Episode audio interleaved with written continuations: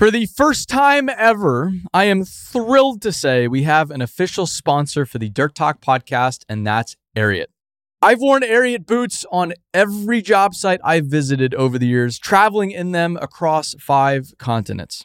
More importantly, I have yet to find a single project where working folks, unlike me, are not wearing Ariat boots and workwear in every condition imaginable. And there's really good reason for that. And that's because it's phenomenal stuff. And the more I've learned about Ariat and the company, the more I've loved their brand. So with this, Ariat is offering any Dirt Talk listener 10% off their next Ariat order at ariat.com slash dirt talk. That's 10% off boots, jeans, and workwear at ariat.com slash dirt talk or at the link in this episode's description. With that, let's get to the show.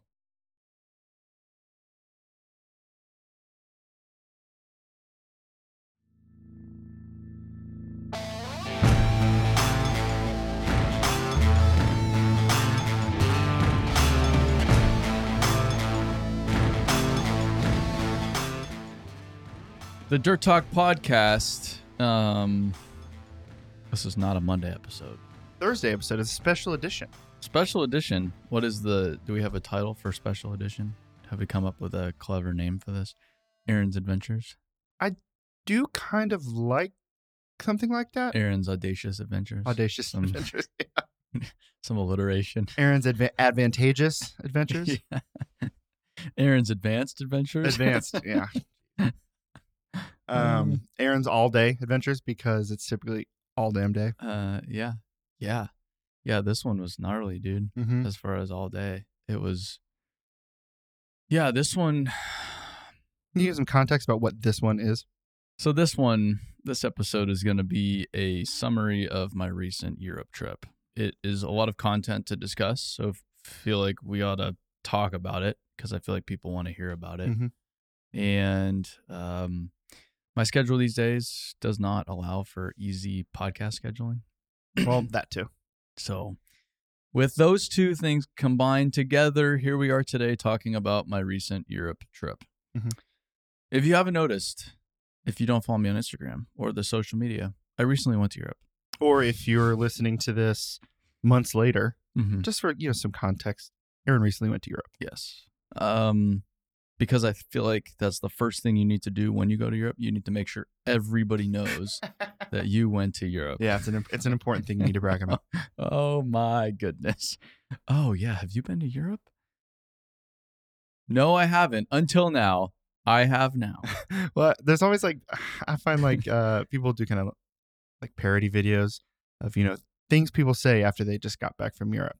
Like, oh, oh, sorry, that's a euro. Sorry, I've got, I've got, Amer- I've got American dollars. Don't worry. Or like, "Uh, we'll, we'll have some vino. sorry, wine. It's so frustrating. Yeah. I want to smack those people, but I'm trying to be funny and talk about it every chance I get. Well, you are drinking bubbly water a lot now. I am. So yeah, but that's every time. Every time I go, I, because that's not just a Europe thing. Yeah. you go Central Everywhere else, South it's that. America, yeah, Middle East. But I wanted to go to Europe to expand my horizons and see how other people did things. We've seen a lot of the United States, as we've talked about. I've been to 47 of the 50 states. I've seen work in almost all of those. From a construction 47? standpoint. Yes. Wow.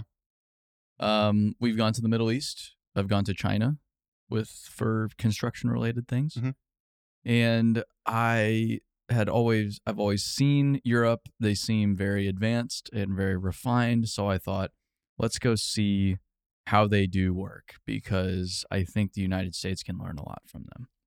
That theory was proven correct the United States can learn a lot from the Europeans because, from a construction standpoint, because they are so refined and well thought out that it is upsetting. It's not like it here. well, to be fair, they've been doing it for like a thousand years longer. They have a head start. Yes, they have a head start. Mhm.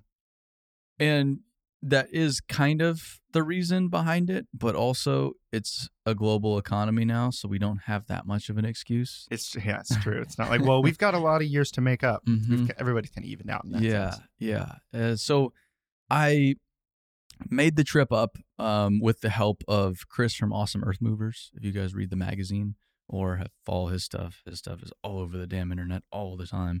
If you look at heavy equipment related stuff, um, asked him, hey, you know, who did you talk to? How did you arrange everything in Switzerland? Because that's where I wanted to go. Switzerland, there's all these demolition companies out there, and I see them online all the time. Eberhard, Aregger, Kibag, and I'm like, I want to go see these guys because they there's I don't for whatever reason there's just always big stuff to tear down in Switzerland, and let's go check it out.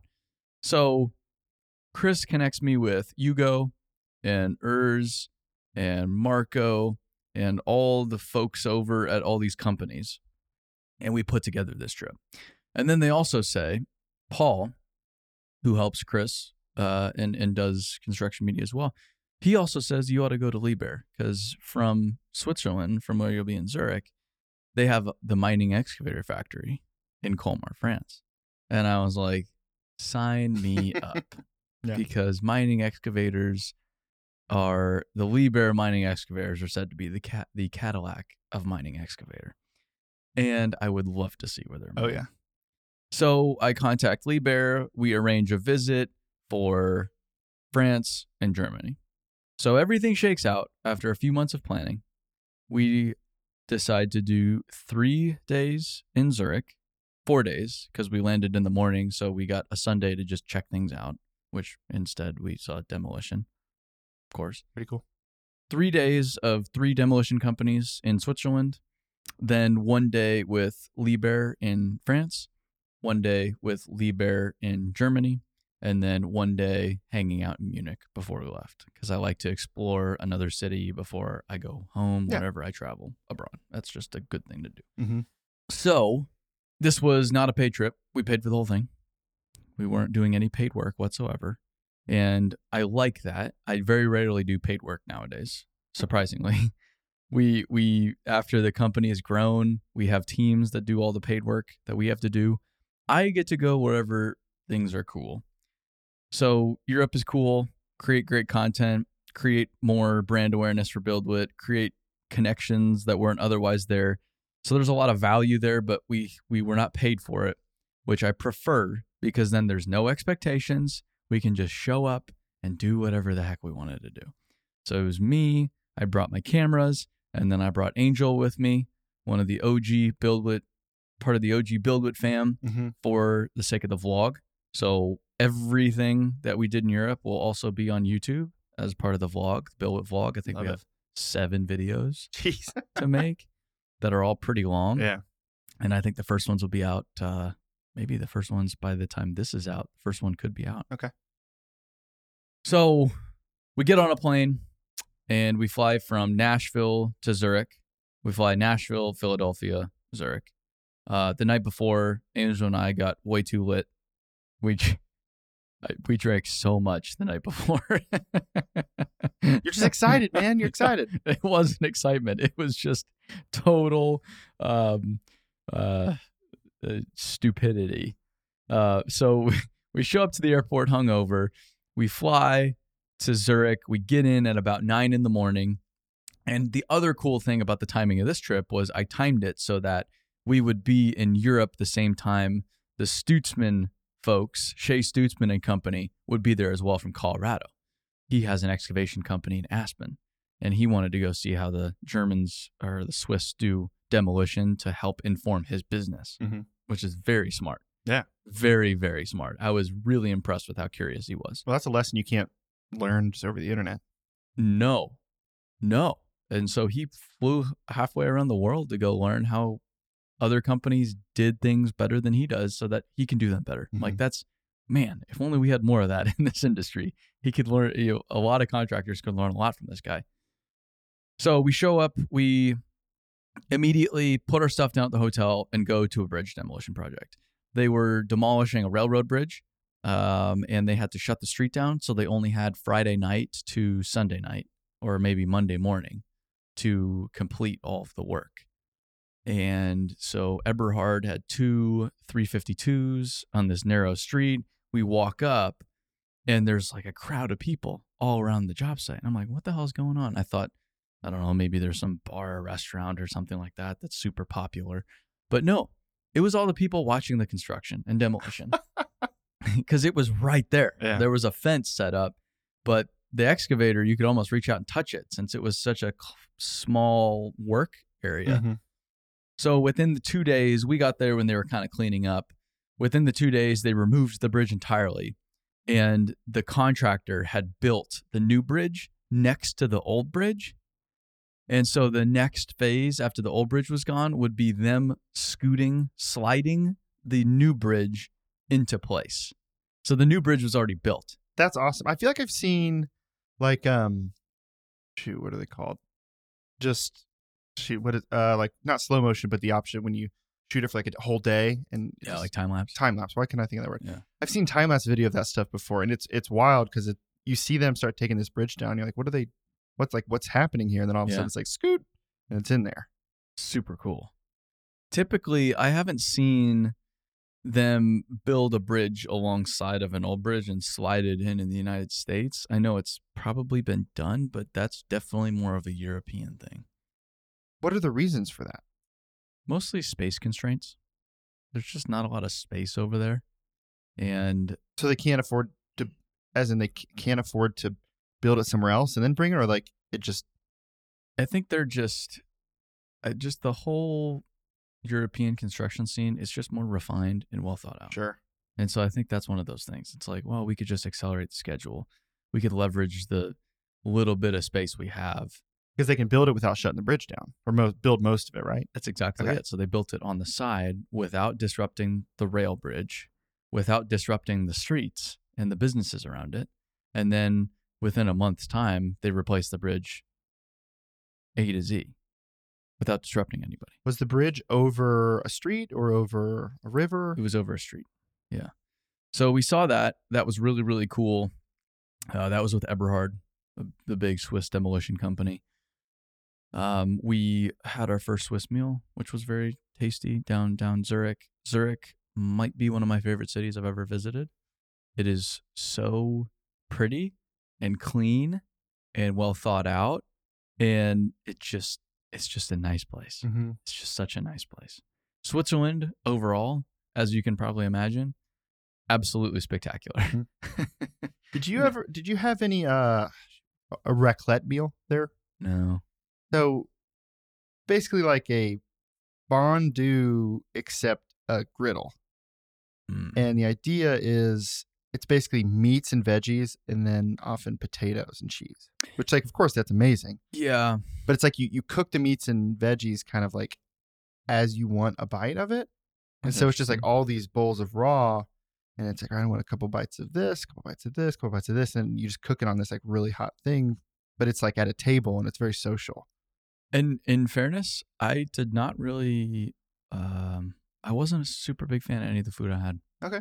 Yeah, because it was all just, it was all just like really heavy, Yeah, really heavy. Everything was so heavy, and it was like, can I just have some leaves? And and that's it's partially just my eating Yeah. habits, but even like the Middle East, you'd go and you can just get meat, like it's just meat. That's all you get is just meat, and uh here it wasn't like that. It was just everything had potatoes and sauce and yeah, all- sauces, cheeses, potatoes. yeah, cheese and yeah, it was just everything was so heavy. But second day, we wake up in Zurich and we are with Aregger. So we go out to a big um Aregger demolition site where they had their PC 750 and PC 800 demolishing a big concrete structure on top of an existing concrete parking garage. Anywhere, those are massive demolition Yeah. machines. So they were on top of the existing structure, but they weren't completely demolishing the structure. So they were going to keep the parking garage down below, but they wanted to get rid of the building up top. Oh, so the the garage was below ground. Yeah. Got it. Got it. Got it. Yeah, subterranean. Um, so we got to see those big machines, and they. It's interesting in demolition. You can configure the booms in different ways, so they have all different lengths and configurations for each demolition machine. Mhm. So they kind of had like the medium size stick and boom on there with a concrete processor, and they were just munching on the concrete, just munch, munch, munch, The munch, you munch. you've posted a couple times about that. Um, I think somebody maybe had asked Actually, I think it was on our Slack channel. You had posted a, a picture of it, and somebody said, "What is you know what does that do?" And you're just like munch concrete. Yes. Just goes nom nom nom. And then once you see it, you're like, "Oh yeah, obviously that's what that's for." Yeah, it's it serves two purposes. It- you're you're removing the structure Mm-hmm. and you're pulverizing the concrete so you can load it out and recycle it simultaneously. So is it is it grabbing the concrete as it kind of munches it, or It's you you kind of you grab it and then it just clamps down and smashes it while you're while you're going. okay? So and then it can also shear rebar. Oh, cool. Yeah. Just like So- pluck it. yeah, so you can you can shear shear steel with it as well. Sometimes smaller rebar. So the interesting thing is, in this was a big difference between Europe and and the United States. All the concrete on that project would have been recycled in the United States, but it would have been crushed crushed and turned into road base. And sometimes they can't even use it as road base because the DOT won't pass it as road base. Mm-hmm. So you have to find some use for it. Whereas in in Europe, they use old concrete in new concrete. It's a key ingredient in new concrete. Like in the United States, we do recycled asphalt pavement RAP. So we'll mix a certain percentage of old asphalt into new asphalt while we're making the new asphalt. Uh, the Europeans do the same thing with concrete. So all of the concrete gets hauled off, brought to facilities that recycle 100% of it, not just as crushed material, but as concrete. How much of that process is for cost saving measures, and how much of that process is for like sustainability efforts? It's Or both. Kind of both. Sustainability is super noble, but it has to make sense financially. Mhm. It has to make business sense. So until there's a business case, companies don't act sustainably. I, I, I hate to, you know, pull the Yeah, it's Pull not the- just pull for the sheet off that one. Yeah. But uh, and, and and it's not that simple, but it has to a business has to function at the end of the day, or else it doesn't matter how sustainable a business is. If it goes out of business, then what's the point? Mhm. So um, uh, the the thing is about Switzerland is the government is very particular about recycling, and there's no new landfills being permitted, so they don't throw things away in landfills. Um, so everything everything is recycled, especially the entirety of buildings. Mhm. So they'll recycle at least they said typically around like 95% of build 90 Wow. 95% of every building is 100% completely recycled. you. I mean, I'm sure there's full industry just for like the recycling of building materials. Yeah. And Yeah. these companies have whole sorting facilities themselves. So they haul everything to the sorting facility instead of sorting it on site. And then the sorting facility sorts everything from there. And there's a very small percentage of waste. And but that waste doesn't go to a landfill. It typically goes to be incinerated for either power or to help produce something like cement. Interesting. Yeah. Whereas in the United States, especially in a place where you have a lot of land available and landfills are easy to permit, all of it just goes to the landfill. You'll say salvage your inert material like your concrete, your steel, Mm-hmm. so on and so forth, but all of the junk will just go right to the landfill Just because right now in America there's not infrastructure to like do that. to uh, re- to recycle it. yeah. And there's there's not a financial incentive to recycle. well, yeah, that's the other part. it's just so cheap, you know, 20, 30 bucks a ton to throw in the landfill. Why would I why would I spend the time and energy to try to recycle it when I can just haul it to the landfill? Mhm.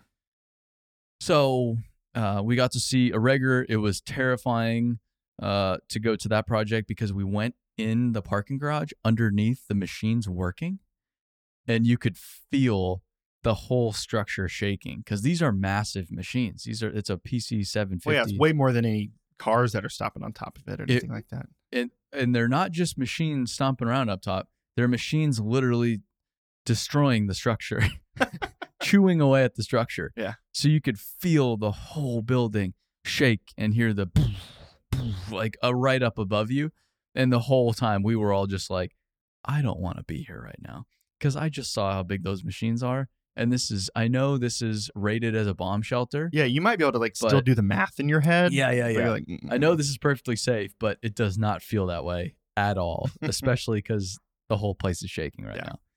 Uh, but that's the interesting thing is Europe, they require in buildings a certain amount of subterranean space to use as a bomb shelter, Okay. which I didn't know. Hmm. Or it, they, they, they have in the past. I don't know if they still do, but that's what I learned. And just keep in mind, all of this is what I learned, which doesn't mean it's correct. In your experience. So we go see that Aregger site, and then we go to the second Aregger site, which is where they were uh, they incinerate trash, a big incinerator right in downtown Zurich. You wouldn't really know it just had a big stack, but otherwise it didn't look like a whole lot. Mm-hmm. And that's where they had the Arex, which was the biggest demolition machine in Europe. It was a Liebherr, a big Liebherr, like 9200, I think, base model machine. And it's a 300 ton demolition excavator. And the thing was chewing through a foundation that had more steel than concrete in it. And it was just munching away. But the most interesting thing, and I think I talked about this in the other episode when I talked about Europe, is all the machines have OilQuick on it. So they can take different attachments off and put other attachments on without having to disconnect and reconnect hoses. So even a, a 300 ton demolition excavator had OilQuick on it and it would switch between the hammer, which was the biggest hydraulic hammer I've ever seen, and then the processor, and then the bucket, and it would be, able to grab the different tools that he needed while he was digging through this footing so he wouldn't just have a hammer on all day. And it's like, oh, shoot, I don't want the hammer on anymore. So you have to get out, and it's like 20 minute process to the hoses that big, Mhm. disconnect them, and good luck. There's none of that on a pro, on a on a piece of equipment that big. So that was super cool. What's the time it takes to switch? Um, a minute, Shoot. Okay. so 30 seconds to drop the tool, and then you pick it up, and then you make sure it's connected, and you're ready to rock and roll. It's it's insanely effective. It's insanely effective, and they believe in it so much they'll have it on a machine that size, which is completely insane. Mhm. So it didn't. It wasn't configured when we were there to the th- full weight, because the full weight is when it has this whole big arm on it when it's really high up. It was just chewing away at the foundation, so it kind of had like that medium configuration, but it was spectacular to see, and we got some pretty cool pictures with it. The operator stopped. We got to walk around it, walk in the cab. It was awesome. It was just the whole trip. It was amazing how open all these companies were to having us on their sites and to showing us everything Mhm. and and and collaborating with one another.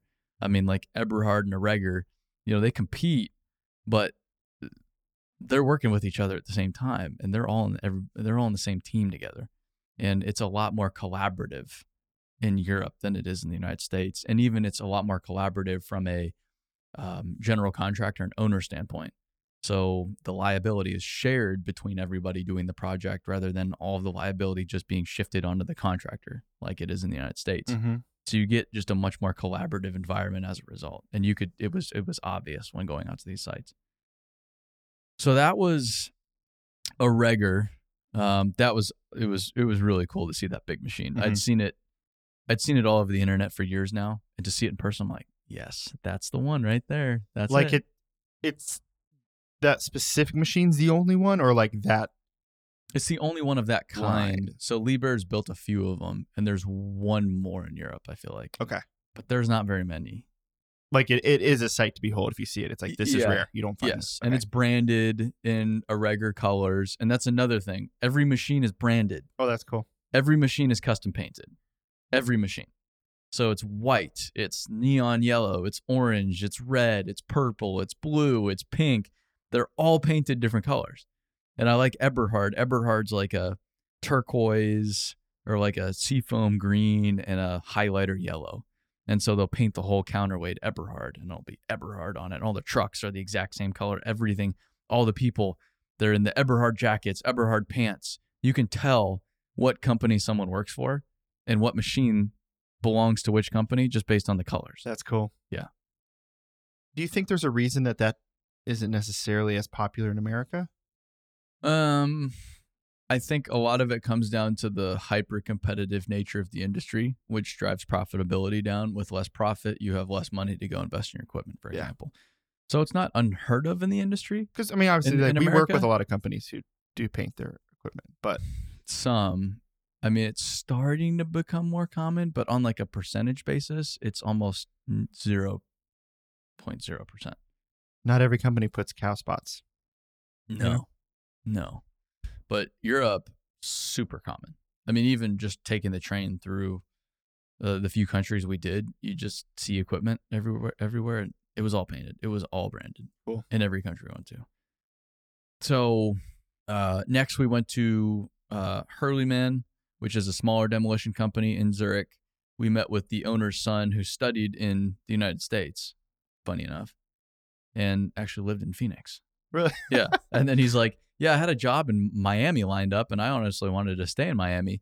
But then my dad called me and he's like, You need to come help run the company. I'm like, "Ugh, Okay. I guess. and I like stories like that where the kid found their own way, but then they get drawn back into the business. So it wasn't their first choice. So you know, it, it, I feel like they're just on a little more of a solid footing when they've tried to do something else and have come back to the business than have just only been in the business their whole lives. hmm There is a certain bit of like perspective that you can you can't gain just being in the family business. your whole life. No, yeah, it, it's so so super good, super good guy. They had a Volvo demolition excavator working um, there by some Swiss cows, which I was just mind blown by, up on the hill overlooking the lake. Beautiful. Another amazing thing is all the demolition machines are demolition specific machines. There was not one machine that was not purpose built for demolition that I saw doing demolition. In the United States, typically you just get whatever you get. Yeah, we've talked about that Yeah. before. Whereas this one, always uh, custom configuration for boom, stick length, different tools, all the different tools you can imagine on the site, water, dust suppression on board, tilting cab, increased counterweight, um, variable width undercarriage. It's all purpose made for whatever task is at hand. So we got to see that. Then we went to a landfill that was uh, kind of an older landfill. And as they explained it, the problem is they don't permit new landfills anymore. So landfill space is really hard to come by. And sometimes you do have to throw stuff away. So what they're doing and what they were doing at this landfill is they were digging through the landfill, putting it into a processing facility, sorting everything, and recycling two thirds of what was sitting in that landfill Wow. and then putting the extra one third back to create to to recycle the material to create value from the material just sitting there and to create more landfill space for additional waste coming into that facility Mm-hmm. Which i thought was crazy Yeah. Well, the, I, you you would think that you know once it's in a landfill, like that's that's the end of it. It's just like well, we had no other option, so it's here. Yeah. And instead, they're like, well, even with that scenario, we're still going to find a lot of value here. that's it and they ended up recycling on average two-thirds of the material Jeez, in that landfill how crazy is that Well, and if you're doing it that way, in theory, you could make a killing going to old landfills, right? I don't, Yeah. Or at least make it profitable. it's like why can't why can't it be uh, why can't it work for your business too That's pretty cool. super cool Um, you made a comment about the like the, all these purpose-built machines. Mhm. Did it seem to you, in your experience there, and just in the conversations you had, um, that a lot of these companies seem to have like an especially large fleet? They had big fleets. Yeah. I mean, like if, if you have so many specific machines you're gonna that do all these different things you're gonna need more machines Yeah. right okay they had a ton of machines. And, and but but well, see they're purpose built for demolition, but they're also you can also configure them as a normal excavator. without like any huge like times off to reconfigure. Yes. reconfigure Yes. And so that's the thing is it's it's all equipment's all about utilization. Yeah. You want to utilize it as much as you can. Um so contractors will use a machine that's not really built for the specific job to increase their utilization Yeah. because if that's the machine they have then why not? But the the nice thing is with these demolition machines is it can be it's the perfect job for a demolition application, for a high reach application, for a smaller demolition job in which you don't need a high reach. And then if you don't have demolition work, you can go put it to work doing excavation work, for example, by just putting a normal stick and boom on it. and it's not like that machine has to be you know out of commission for weeks at a time right to switch that No. You Yeah. just you just switch it and the, the stick and boom is already sitting on site. They Awesome. just bring everything to the site so that you can configure that machine however you want to throughout the life cycle of that project, which makes you far more effective. i was gonna say d- does that approach mean you don't have to do as much like pre-planning or is it just different pre-planning if you'd like kind of know when we get to the site where we can make the decision there, right? Which tool is the right tool for this day's task? A lot of it comes down to what the operator wants to use. So you give more control and power to the operator, the one Uh-huh. actually doing the work, which is pretty cool. I mean, they'll switch their tools sometimes 100, 200 times in a day. Dude, just like five minutes on here, 10 minutes with this, That's it. whatever. That every single site I went to, it was nonstop switch tool, switch tool, switch tool, switch tool. Every single site because they want to use the right tool for whatever is going on at that moment. And and it, it's just you it's it's a smarter way to do things. And there are some companies in the United States with that capability, but it's very rare. Like I watch demolition around here, man. Woof. it is painful, Yeah. painful to watch sometimes because you can just tell that there's just they're just trying to give her hell Mm-hmm. with what they got. And typically it's just clapped out equipment. What you mentioned, like that, the OilQuick thing. Are you able to like custom order equipment from manufacturers that have that, or is that like definitely a third party thing? So I'll get to that in the Liebherr Got it. Okay. in the Liebherr visit. But um, that night, we fortunately got to go see the airport job, like Mhm. I talked about last minute. So we didn't sleep at all. Went to bed at four in the morning. We we woke up, started at eight uh, the next day to visit with Eberhard. We visited some Eberhard demolition projects, which were really really cool. We saw Eberhard's shop and main facility their facility is so big they have a mobile tower crane to sort stuff in their yard they have so many different tools so many different tools that they have a tower crane to help choose and select tools and put them on trucks Jeez. it's ridiculous Because like it's a full time job for somebody just to sort that way, or to like Yeah. you know set up. Are we gonna we need these attachments on this. truck bed. every every tool imaginable was there every single demolition tool imaginable. They also had their sorting facility there so they haul all the demolition debris to their facility and sort it at their facility which was pretty unique. We saw their concrete facility and the crazy thing about the concrete facility is where that's where they were hauling all the concrete from the airport project as well. So we got to see that crushing setup and they had their 395 which is a made up machine. Yeah. it didn't exist when they built that machine. Um, sorting and piling up concrete to get it ready for the next night where they come and shove a bunch more in there. Um, so that was spectacular. Got to learn about the concrete manufacturing process and how they recycle concrete into their new concrete. Um, saw their quarry and their quarry was sweet super nice. They load out on rail and they had this automating system automated loading system where the truck just drives up and the truck just gets loaded like there weren't any yard loaders or anything like that it was all automated which was pretty slick That's cool.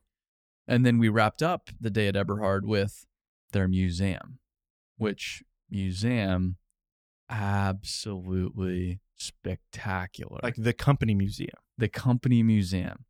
And it's a whole history of the company and how they got started and they had to go to Saudi Arabia and you you walk through the museum is kind of guided like here's our first machine and and they had all the different machines they had used throughout the years a lot of them restored and so you get to learn about the company history and then in the main part of the museum there's all these antique machines that they've restored that are absolutely beautiful cool. beautiful old old old machines old track loaders and uh all kinds of like a cable machine and they had stuff for kids there where you know you had little mini excavators that you could jump on and move sand around and a kids play area. Yeah.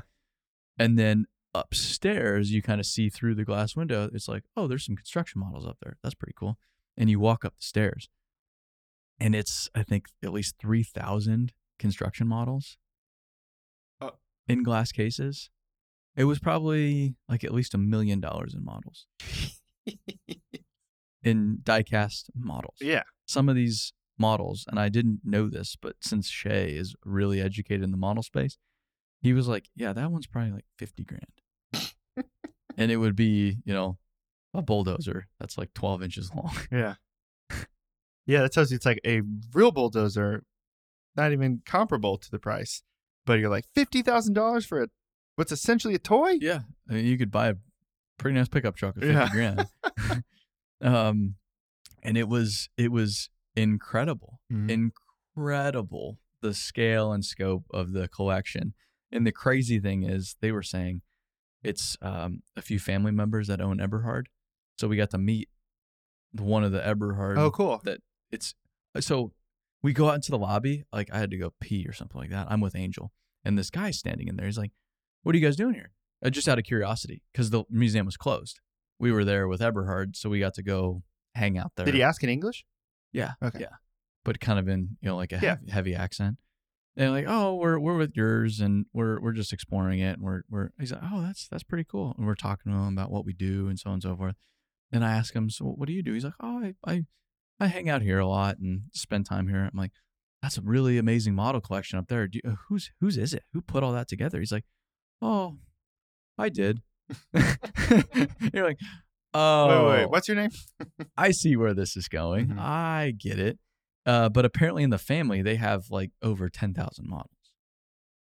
I mean, talk about like a, a passion passed back and forth or passed through the generations. Dude, That's I wouldn't even know where to start. And a lot of them are custom made Mhm. because I guess that's a big thing is not just buying them, but custom building models, which is, that's a whole subculture I don't, I don't understand. I So- appreciate for sure. Are there people who get into like models of equipment and is a big part of it putting it together too? Or do they all just come fully put together? I don't know. I, I, they come, they come fully built, Okay. but some people are down, are, are all into building the models. Got it. Like the models that we have like around here just came like that in the box. Yeah, like I just bought that one, but but people people could build that from scratch, like in their garage. Nuts. Yeah, and I like looking at that, I wouldn't even know where to like. Where do you even start on something like that? Are you kidding me? Uh huh. Yeah. What? But it was so much fun for me to learn about this whole world from people who were so into it Mm-hmm. just absolutely in love with this world. So that was really cool. Um, we went to uh, Route 66 State House, Steakhouse. yeah, why wouldn't you? Where, where else would you eat in Switzerland? Uh, why not go somewhere that's America themed Mm-hmm. and have some steak? They they do have horse on menus there, which I didn't know. Did Did you have any horse? No, I wanted to, but we just didn't have the opportunity. Because it was like, all right, I'm at a steakhouse. Am I going to go all in and just get a horse steak and then be stuck with that horse steak? Or, like, I want to try horse to say I've eaten horse just But to, then that's like the thing you have to eat. to tease people Yeah. that like horses. Just one of those things. You, you want to be like a boy. Like, Mhm. "Ah, I've, I've actually eaten one of those. Okay, great. Thanks, man.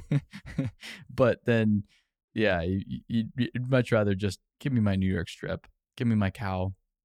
Safe bet. I have my meat. I didn't sleep last night, so I'm not in a mood to to, to, to try to try, try to eat a horse steak. Right? That that takes a certain amount of like energy and juice. And be like, hey, can I? uh I have the horse, please. Yes.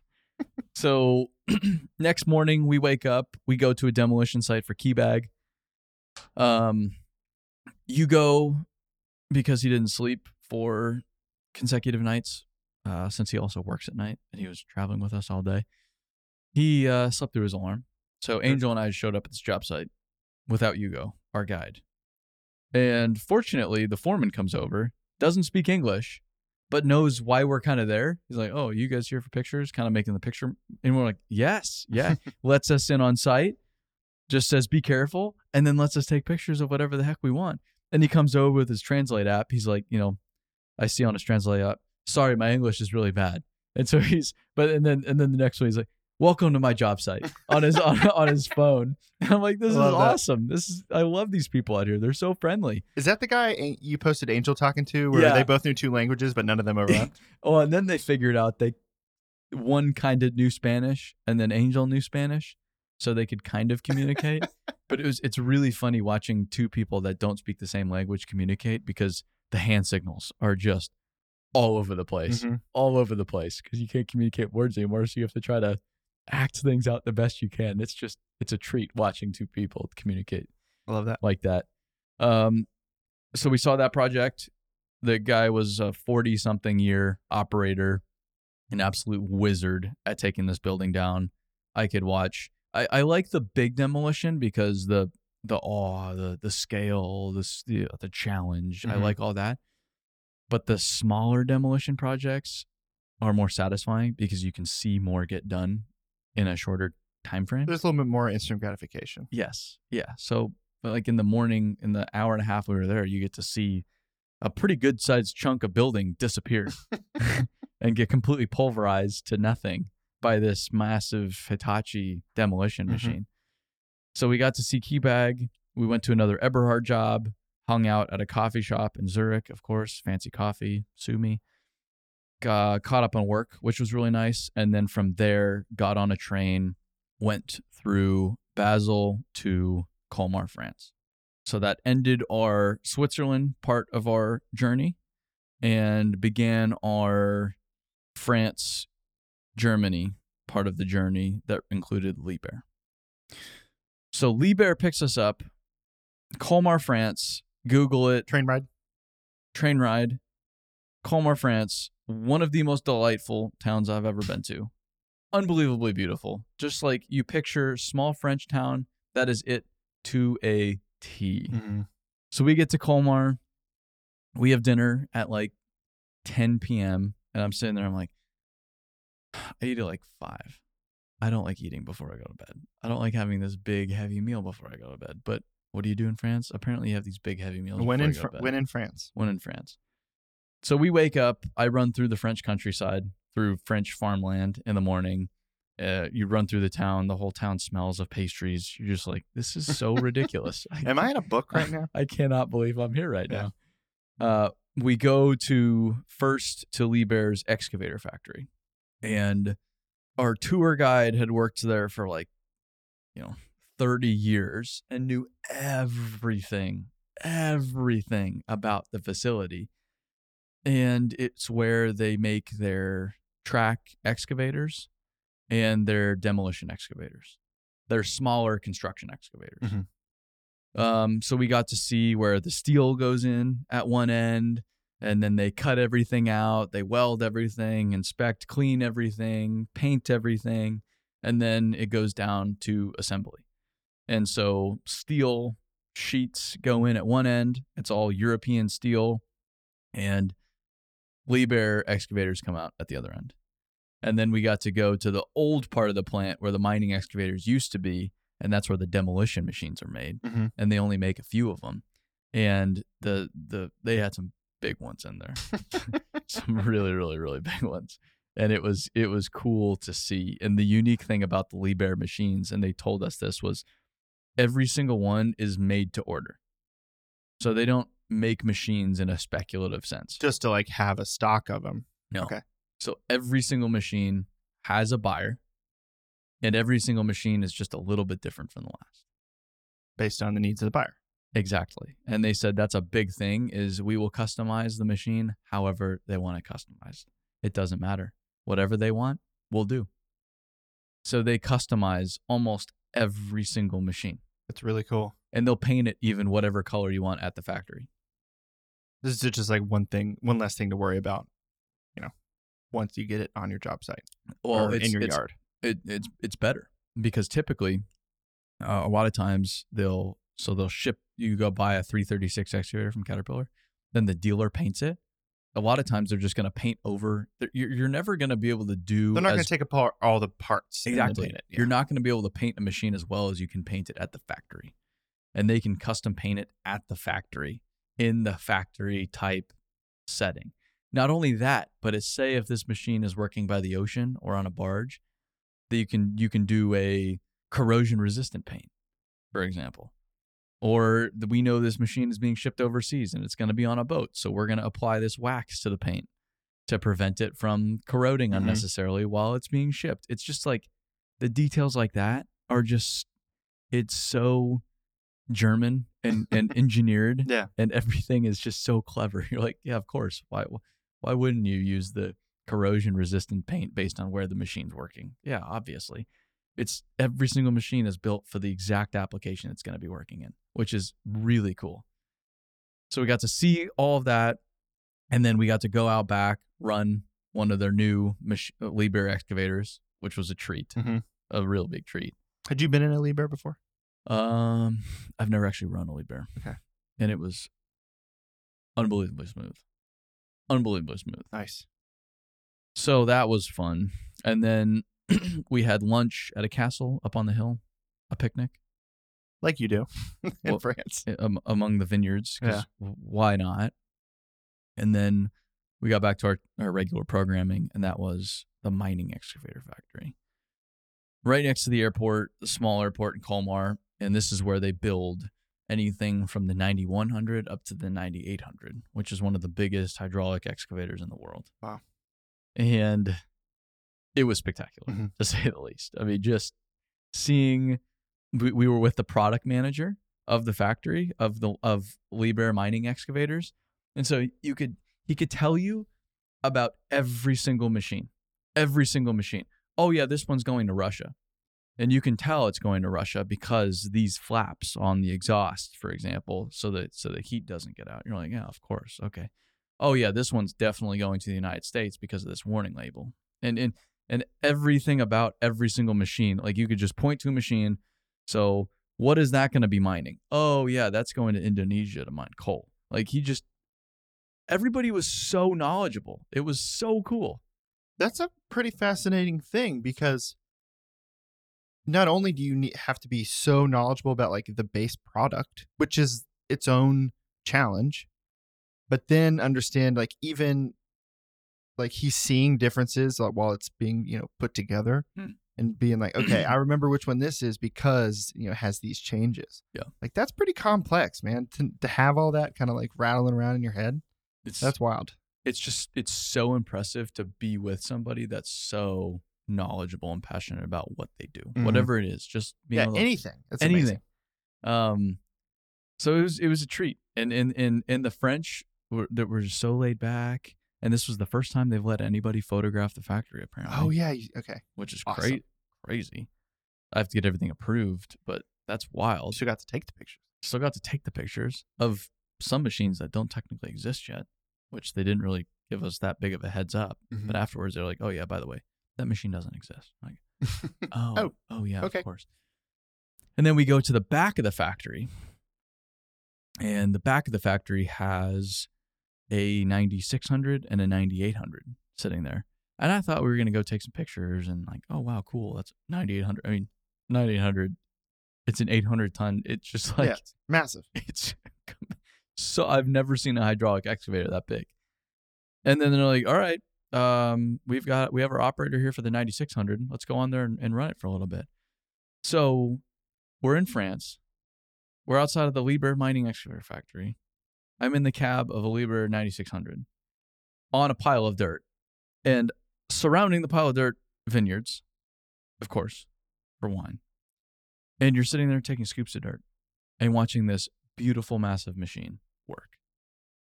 And you're just like, so this is interesting information. Like, this is an interesting day. Yeah. I, okay, great. This is awesome.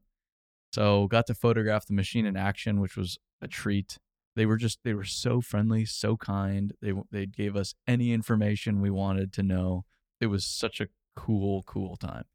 So, that was Liebherr Mining Excavators we drive four and a half hours from Colmar to Memmingen, Germany. Stay there, drive up to Liebherr's um, wheeled excavator factory, and they made what did they make there? Mostly wheeled excavators that they made at this one, and then they made their haul trucks there. I feel like they made one other thing. Oh, they're material handlers. Material handlers. So we go there the guy that gives us the tour, Hans, he was at Liebherr for over 50 years. Friends with Mr. Liebherr. Yeah. And he retired and now he's come back to give tours. So that's how stoked on this place this guy is and just knew everything again. Everything again. and we start the fa- the the the tour at their training center. So everybody that works there undergoes three years of training. Wow. Yes. And training and in, in trades are somewhat built into the German economy because the Germans understand that trades are important to our Mhm. economy, unlike the United States. Uh, so they have a dedicated three-year training program, which will they'll spend a year in their training facility. They'll spend a year on the factory floor. They'll come back, spend another year doing more advanced stuff in the training facility, and then they go back and start working out in the factory, assembling equipment. So in that scenario, are folks not like providing production value for three years or? Yeah. I mean, they'll they'll help in the factory. yeah, I guess true. little for a year, so it's not zero production value, but yeah, they invest in them for three years. But the investment is certainly very high for what you're getting out of them that first chunk of time. that's it. So we see that facility, and then we go to Mr. Liebherr's original house, which is in the middle of the factory. How old was the company? It was started just after World War II. Okay. Because it was built to it, it was started to help rebuild Europe. So you had Europe that was obliterated by the war, Mm-hmm. lots of construction. So Mr. Liebherr built a small tower crane that was portable that you could you could assemble a house with and then tear it down super quick, take to the next site, set it up. And so they had one of his original tower cranes in like the lawn of his original house with the factory all the way around it.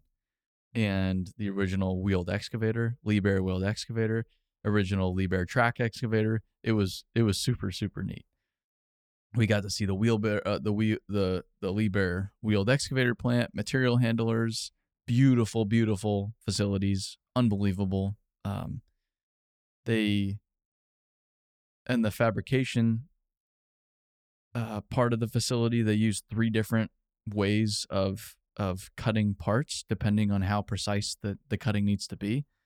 It'll either be plasma, it'll either be traditional just torch, or it'll be the laser. And I have not seen laser like that before. So we got to see the machines. Then they paired us up with the Liebherr truck people.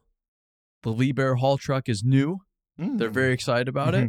And we got to see where the Liebherr truck's made. And then we got to go out to the purpose built Liebherr haul truck test track. So it's like this massive concrete field, almost looks like an airport, Mm-hmm. with all of these tracks built into the concrete that simulate all these weird wear and tear Oh, okay. things Yeah. for the truck. And they have all these slopes and it, it was it was wild. So they drive up in two trucks, like, all right, get in. So you get in and you're just like, you know, you're you're you're you're you're it, it'll shift you over to one side real quick, shift you over to the other side, shift you over to one side, and then you go over a bunch of bumps and you go up this hill and you're you're flying down the straight at full speed. And it was I was getting actually pretty motion sick because I get car sick. And so I for sure get haul truck sick too, because that was it was sickening. Intense, Yeah. Uh, but that was the track where they did all, a lot of their testing to just basically break the trucks over and over and over again so that they could build the best truck they possibly could. And I told them it was a it's a great time to get into the haul truck market, articulate truck market in the United States, because uh, the two leading manufacturers of haul trucks in the United States have not done very well lately. The leading manufacturer has done very, very, very, very not well. and everybody knows who that is Mhm. if you've ever run, run one of those trucks, uh, I, I, it's not. I'm not going to say any names. It is painted yellow.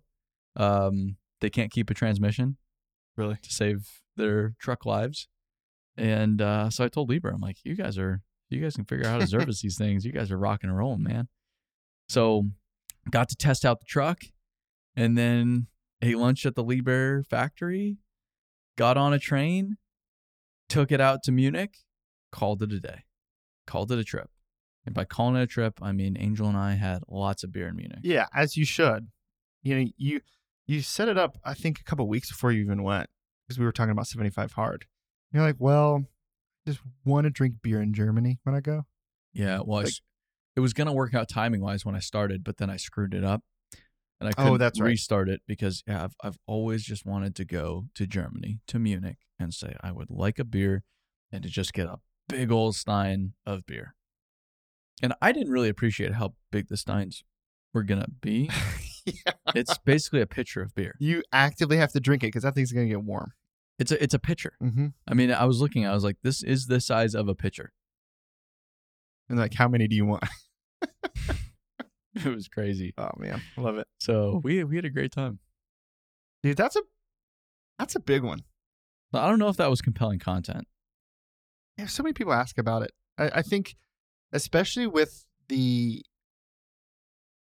hints you kind of put out there, just like on so, on social media and whatever. Just like here's this this one cool thing I'm doing today, and it happens to be in Zurich or whatever it is.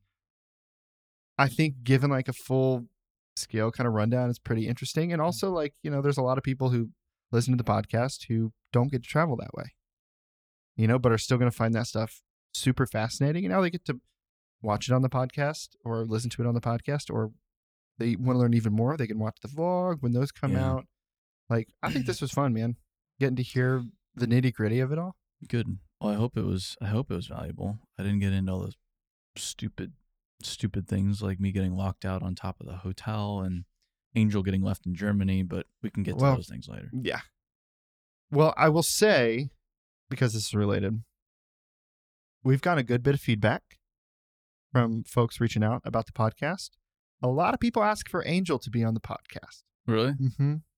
I don't know if he wants to be on the podcast. I know. He's And so I'm like, what has to happen this. to guilt him, pressure him into doing it? Because a lot of people want to have Angel on the podcast. Mm, if we drank, seriously, But it has to be like the first part. if we had beers, we'd be chilling. there we go. There yeah, we go. warm them up with a beer before we start. Have another beer or two while we're podcasting. It'd be a good time. It'd be a really good time. Mhm. Yes.